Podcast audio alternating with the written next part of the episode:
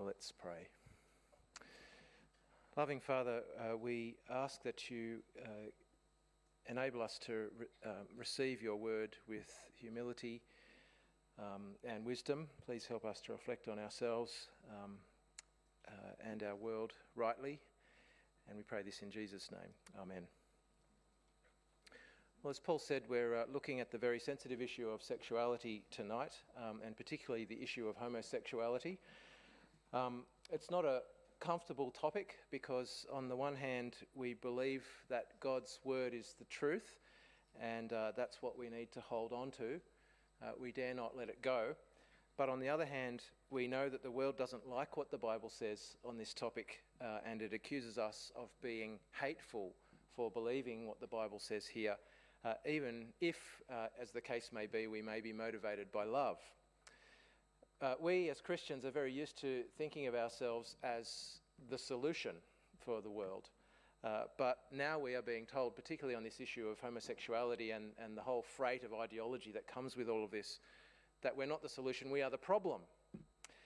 Uh, of course, the church hasn't always been kind to homosexual people or measured or fair on this topic. Um, we've stigmatised homosexuality, uh, and we still need to learn, and we're still learning how to care for people with same sex attraction. Uh, but the world doesn't just want us to be fairer or more considerate. Uh, the world actually demands that we affirm a homosexual lifestyle as completely fine. So there's pressure on Christians to change the position that the Christian faith has always had in this area. And uh, that would mean ignoring the Bible or reinterpreting the Bible so that it doesn't mean what Christians have interpreted it to mean uh, since the first century. And some, since some sections of the church have gone that way and started ignoring the Bible or reinterpreting it, uh, we now have divisions in the church that we've um, uh, been reminded of in the past couple of weeks in the Anglican church. I don't know if you've seen or heard anything about that going on. Uh, and of course, the issue is far more personal than just a church issue for, for most. Uh, I'm very aware that there are people in our church who deal with same sex attraction within themselves and uh, who are perhaps trying to work out where this fits with their Christian faith. And there are people here with family members whom they love and friends whom they care about who are living uh, a gay, lesbian, bisexual life. And it's hard to work out how to be faithful as a Christian at the same time as staying close uh, to that friend or loved one. So there's a great deal of angst here at all kinds of levels, as Paul said uh, personal and relational and missional and biblical and ecclesiastical, that is, church.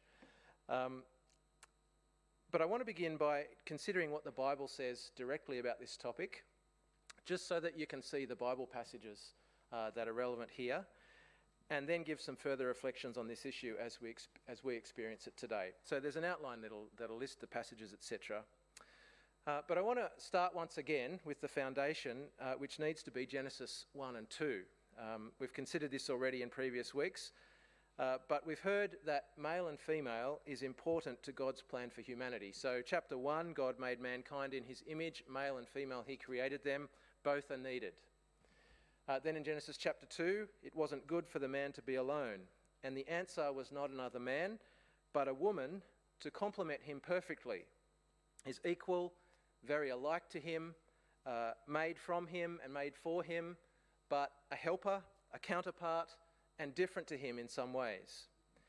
And they needed togetherness to fulfill humanity's function of ruling and working and reproduction, and, reproduction, uh, and to image God's character of love and faithfulness. They needed to come together, this man and this woman. And that togetherness at the end of Genesis chapter 2 is God's blueprint for marriage and sex and family a man and a woman bound together as one flesh. So that's the ideal. That's God's ordering of human sexuality before the fall. And it, and it was very good. And the sexual ethics of the Bible, that is, the right and wrong of the Bible in this area of sex, is basically aimed at promoting that ideal that's established at the very start. So, sex belongs within that context of male female marriage, which is the basis of family. Now, you may have heard uh, the claim that there's room for same sex marriage in Genesis chapter 2. Uh, it's claimed that the main issue in Genesis 2 is aloneness, and God's solution is loving relationship, and that there's nothing about reproduction in Genesis chapter 2, so it doesn't have to be male and female. It's about loneliness and relationship. However, we have to read Genesis 2 and Genesis ch- chapter 1 together uh, the, and consider that the main problem uh, with the man's aloneness wasn't loneliness, it was an inability to do what God had put him there to do. Uh, there's a reason that God gave the man a woman. He needed a complement, not a clone. Humanity needs the mix of males and females to function properly. And I'd argue that there is reproduction implicit in Genesis 2. The one flesh union implies that because the one flesh of the man and the woman implicitly produces more of its own flesh and blood. Uh, it's a family. Uh, Genesis 1 and 2 are hugely significant as the foundations of biblical sexuality. So that's the first thing, and, and that really is the foundation for the whole Bible uh, and for creation in, in the Christian biblical worldview. So, if we turn to the references in the Bible that specifically mention homosexuality, we find that the practice of homosexuality is regarded as a departure from God's order. And where that departure is a deliberate choice, it's regarded as a sin. The first reference to homosexuality in the Bible is the incident in Sodom in Genesis chapter 19. And there's a mirror incident of that in the Israelite town of Gibeah in Judges chapter 19.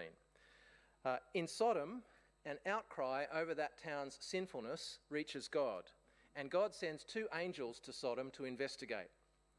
And the angels arrive, and Lot, who was Abraham's nephew, insists that they stay at his house rather than sleeping in the town square because he knows how the locals treat visitors.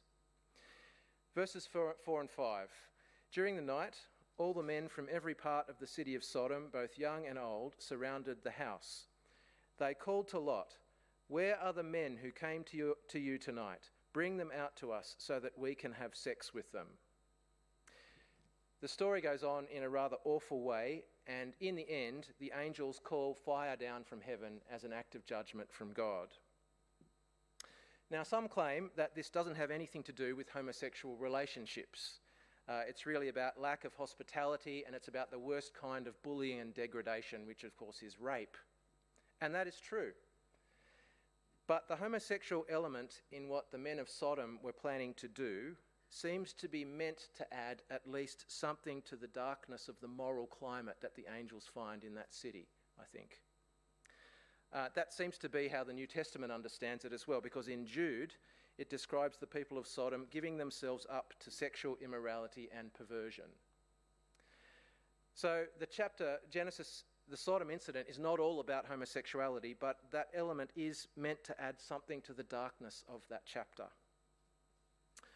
Further on in the Old Testament, uh, homosexual sex is prohibited in God's law and Israel's law. Uh, Leviticus 18:22 it says, "Do not have sexual relations with a man as one does with a woman. That is detestable."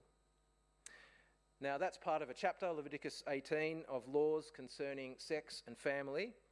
Uh, the main concern is that Israel needed to uphold God's order in order to thrive in the promised land that God was giving them. The Canaanites did not uphold God's order. The Canaanites did all these things that are listed in these laws, and so they were being kicked out. It says at the end of the chapter that all these things that the Canaanites were doing de- were detestable, that is, hateful to God.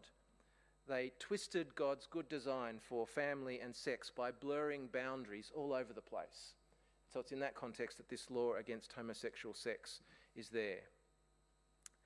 Now, we've probably all heard it said that um, and claimed that this law should not, we shouldn't apply this law anymore because there's lots of other Old Testament laws that we seem to ignore.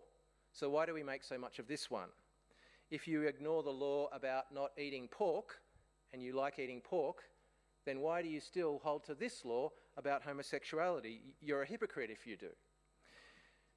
Well, the thing is that none of the Old Testament laws apply to Christians directly anymore because we are not Old Testament Israelites. Christians are not under the Old Testament law. The law is not our master, Jesus is our master. However, the Old Testament law is still our friend. The law has things to teach us as we read it in the light of its fulfillment in Christ. And we're told explicitly in the New Testament on the laws about not eating pork, for example, uh, that Christians can eat anything now, that law wasn't really all about pork, uh, it had a higher principle there. But when it comes to the Old Testament law against homosexual sex, we find it still regarded in the New Testament as being against God's will. The law reflected God's foundational ordering of creation, which still should be reflected in our sexual ethics according to the New Testament. Uh, we see in the New Testament that we're still supposed to value God's foundation for marriage and sex, uh, as Jesus did. So in Matthew chapter 19, when Jesus was asked about divorce, he talked about marriage and he quoted from Genesis 1 and 2. He said, It's God who puts male and female together, and the two are joined as one flesh. So that was Jesus' framework for sex and marriage. He still upheld that foundation. So when we come to the New Testament, we find a few places where homosexual uh, practice is mentioned specifically in 1 Timothy 1 and in 1 Corinthians 6, those who engage in homosexual acts are listed amongst a whole lot of others, such as murderers and liars and greedy people and drunkards, who need to see that their conduct goes against God's will. They can't inherit the kingdom of God as they are, but they can turn to God and they can turn away from their sin and be saved and changed. And so Paul says to the Corinthians, That's what some of you were but you were washed, you were sanctified, you were justified through your faith in Jesus. So homosexual acts are listed there amongst those other lists of uh, uh amongst those other sins. Some see those references to homosexuality in those lists and they look at those words in particular uh, and they note that it's not talking about homosexual orientation. And that's true. In fact, the Bible doesn't talk about same sex orientation, it doesn't talk about same sex attraction anywhere. It's the act of homosexual sex that is described as sin in the Bible. Uh, it's also claimed that those verses uh, where those words are used to describe homosexual sex, it's claimed that they're only referring to visiting male prostitutes, a very sort of specific behaviour. Uh, they say nothing about loving relationships, so it says. But there isn't good reason to interpret those words so narrowly. It seems clear that they're referring generally to homosexual sex as being against God's will. So there's that uh, little mention in 1 Corinthians 6 and 1 Timothy. Romans 1 is the final passage uh, that mentions homosexuality explicitly, and that was the reading that we had. And as we read, this is in the context of pagan idolatry. Uh, Paul says that people exchange the worship of the Creator for the worship of created things and that leads to people exchanging God's order in creation for their own ordering of things. And the example that Paul uses there is, is homosexual lusts and acts, both of women and of men, as an example of that exchange of God's ordering for our own ordering of things. And then he moves on from that to a long list of sins that come about, about from thumbing our noses at God. So, the reason Paul mentions homosexual acts here is not to single them out as the worst sins, but as a clear example of rejecting God's order. Now, it's often said of those who are attracted to the same sex, well, God made them that way, and so for them that is natural. But Romans 1 says that it's God who should define what's natural through his word rather than us and how we feel our feelings very often uh, express the misshapenness of the world and lead us into unnatural directions. Uh, it's God's word rather than our feelings that defines what's natural and right for human beings. So, Paul is saying here that homosexual lust and sex is an example of going off God's path, uh, making up our own ordering of things rather than God's. So it's fairly clear, to me at least, from all these Bible passages, that the expression of homosexuality is wrong in God's sight. The temptation towards homosexual lust and sex needs to be resisted by the person who wants to take God seriously, as does the temptation towards any sexual lust or sex outside of marriage, not just same sex. And homosexual behaviour needs to be repented of if a person wants to be a follower of Jesus, along with all of the sin by all of us that we need to repent of if we want to follow Jesus. Now, I realise it's probably no surprise to you uh, that that's my conclusion, having looked at the Bible, that the Bible regards uh, homosexuality as a, departure from God's order. But I think it is important for us to see where it's coming from in the Bible. At least now you've, you've been pointed to the passages, uh, albeit briefly, especially since there are those who try to muddy the waters and claim that the Bible can be read otherwise and that uh, same sex activity is fine according to God. I think it's fairly clear when you actually read the Bible passages that it's not. So now I'd like to think about uh, some of the important issues that we face as we try to hold out this biblical truth at odds with the world. And there are three things that I think we particularly need to remember. The first thing we need to remember is that sex isn't everything. And I made this point last week, and it'll probably ma- be made next week as well in the sermon on singleness, but it's worth mentioning in this context also. Um, I read a quote from somebody who was on the panel on that show Q&A uh, quite some time ago, and uh, that person was responding to Christian teaching on sex and homosexuality uh, very angrily. And where does this leave me was really what he was saying. And he said, uh, in the Christian uh, teaching, you can never have sex. You have to live your life an entirely sterile life without sex. It's so unspeakably nasty and cruel. I'm sorry, I have no patience with it anymore. It's just bigotry and cruelty and hatred. And the audience erupted in applause. Now, of course, anyone who's single is in the same situation, gay or straight. In the Bible, sex is reserved for marriage. If you're not married, you are called to be celibate at this stage.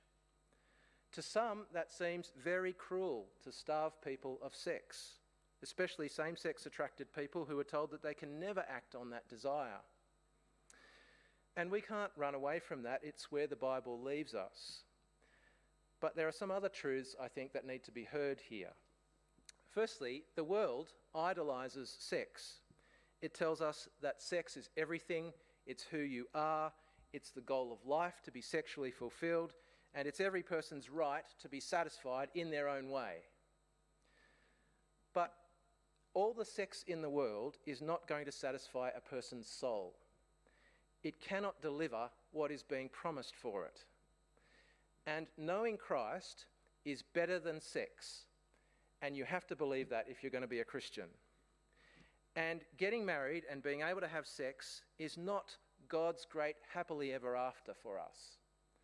Being reconciled to God and being with Him for eternity is God's goal for us. As Christians, of course, we believe in marriage and family. We value them because we believe they're part of God's ordering and they're good. But we should not idealize them as if marriage and family is the goal of life. It's perfectly valid to choose not to marry and to remain celibate. And there are other kinds of relationships that aren't sexual that can be very close and enriching in our lives. Uh, there's a book called Confronting Christianity by Rebecca McLaughlin. Uh, and in that book, there's a chapter titled Isn't Christianity Homophobic? And she says some very helpful things about the depth of relationship that is possible in friendship and Christian fellowship, which don't include sex. She writes In the biblical framework, friendship is not the consolation prize for those who fail to gain romantic love. She notes how the New Testament encourages lots of really close friendships between Christians. And she writes In modern society, we're led to believe we cannot live without sex. In fact, I believe we are more likely to wither without friend and family love. Uh, now, she acknowledges that it, it's very difficult to not be able to, to act on your longings and desires. But I think there's a truth in what she's saying there about the richness that's possible in other kinds of relationships, and that should challenge us as a church. Uh, we load all of these expectations onto marriage and sex and happy families as if those things should be all satisfying. But the Bible says, well, what about the church family? Isn't there supposed to be some intimacy and love there?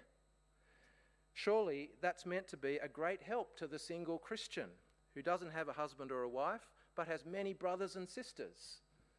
What does that count for? It should count for a lot.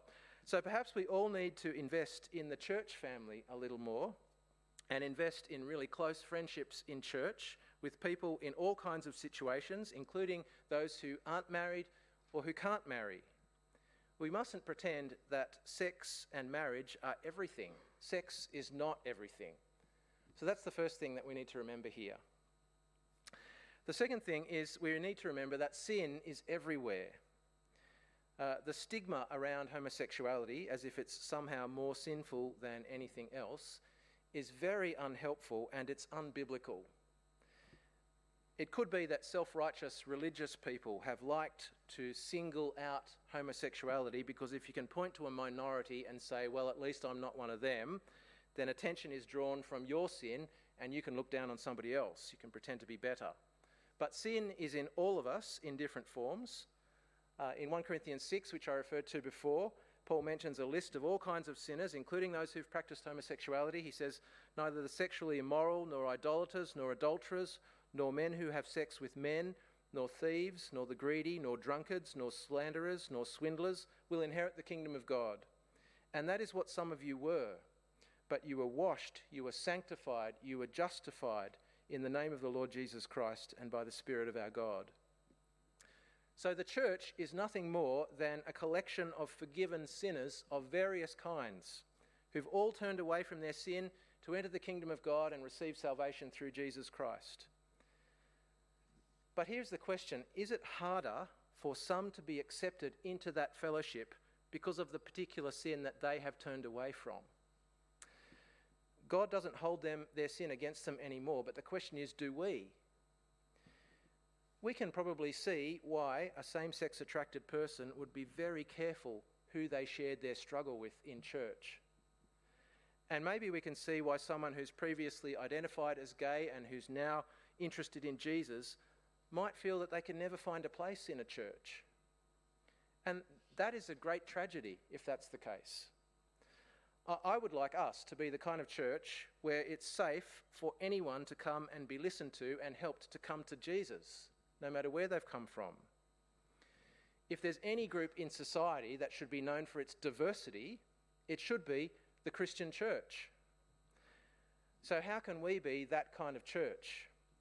How can we be more accepting of our fellow forgiven sinners of various kinds, since we know that sin is everywhere? We are all in the fight together. We're all sinners. We are all sexual sinners of one kind or another, and no one should be made to feel like an other in the church. So sin is everywhere. And lastly, the third thing that we need to remember is that we owe the world truth and love. Um, there are various ways that the world tries to force its new ideologies on everyone, and perhaps especially Christians. Um, the most chilling example uh, that I've heard of was during the same sex marriage debate. Uh, some companies produced this black ring, which you put on your finger. It wasn't quite complete, there was a little gap in the ring, and inscribed on the ring were the words, Until we all belong.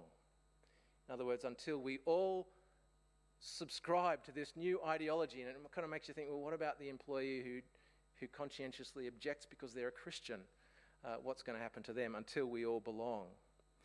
But of course, uh, more recently, there's the Manly NRL team's Rainbow Pride jersey controversy, and there's the regular Rainbow Days at schools where the kids are encouraged to dress up in rainbow to express their support for diversity, etc.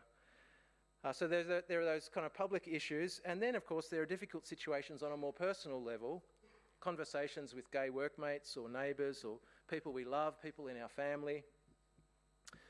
For example, what does a Christian do when a gay family member invites them to their same sex wedding?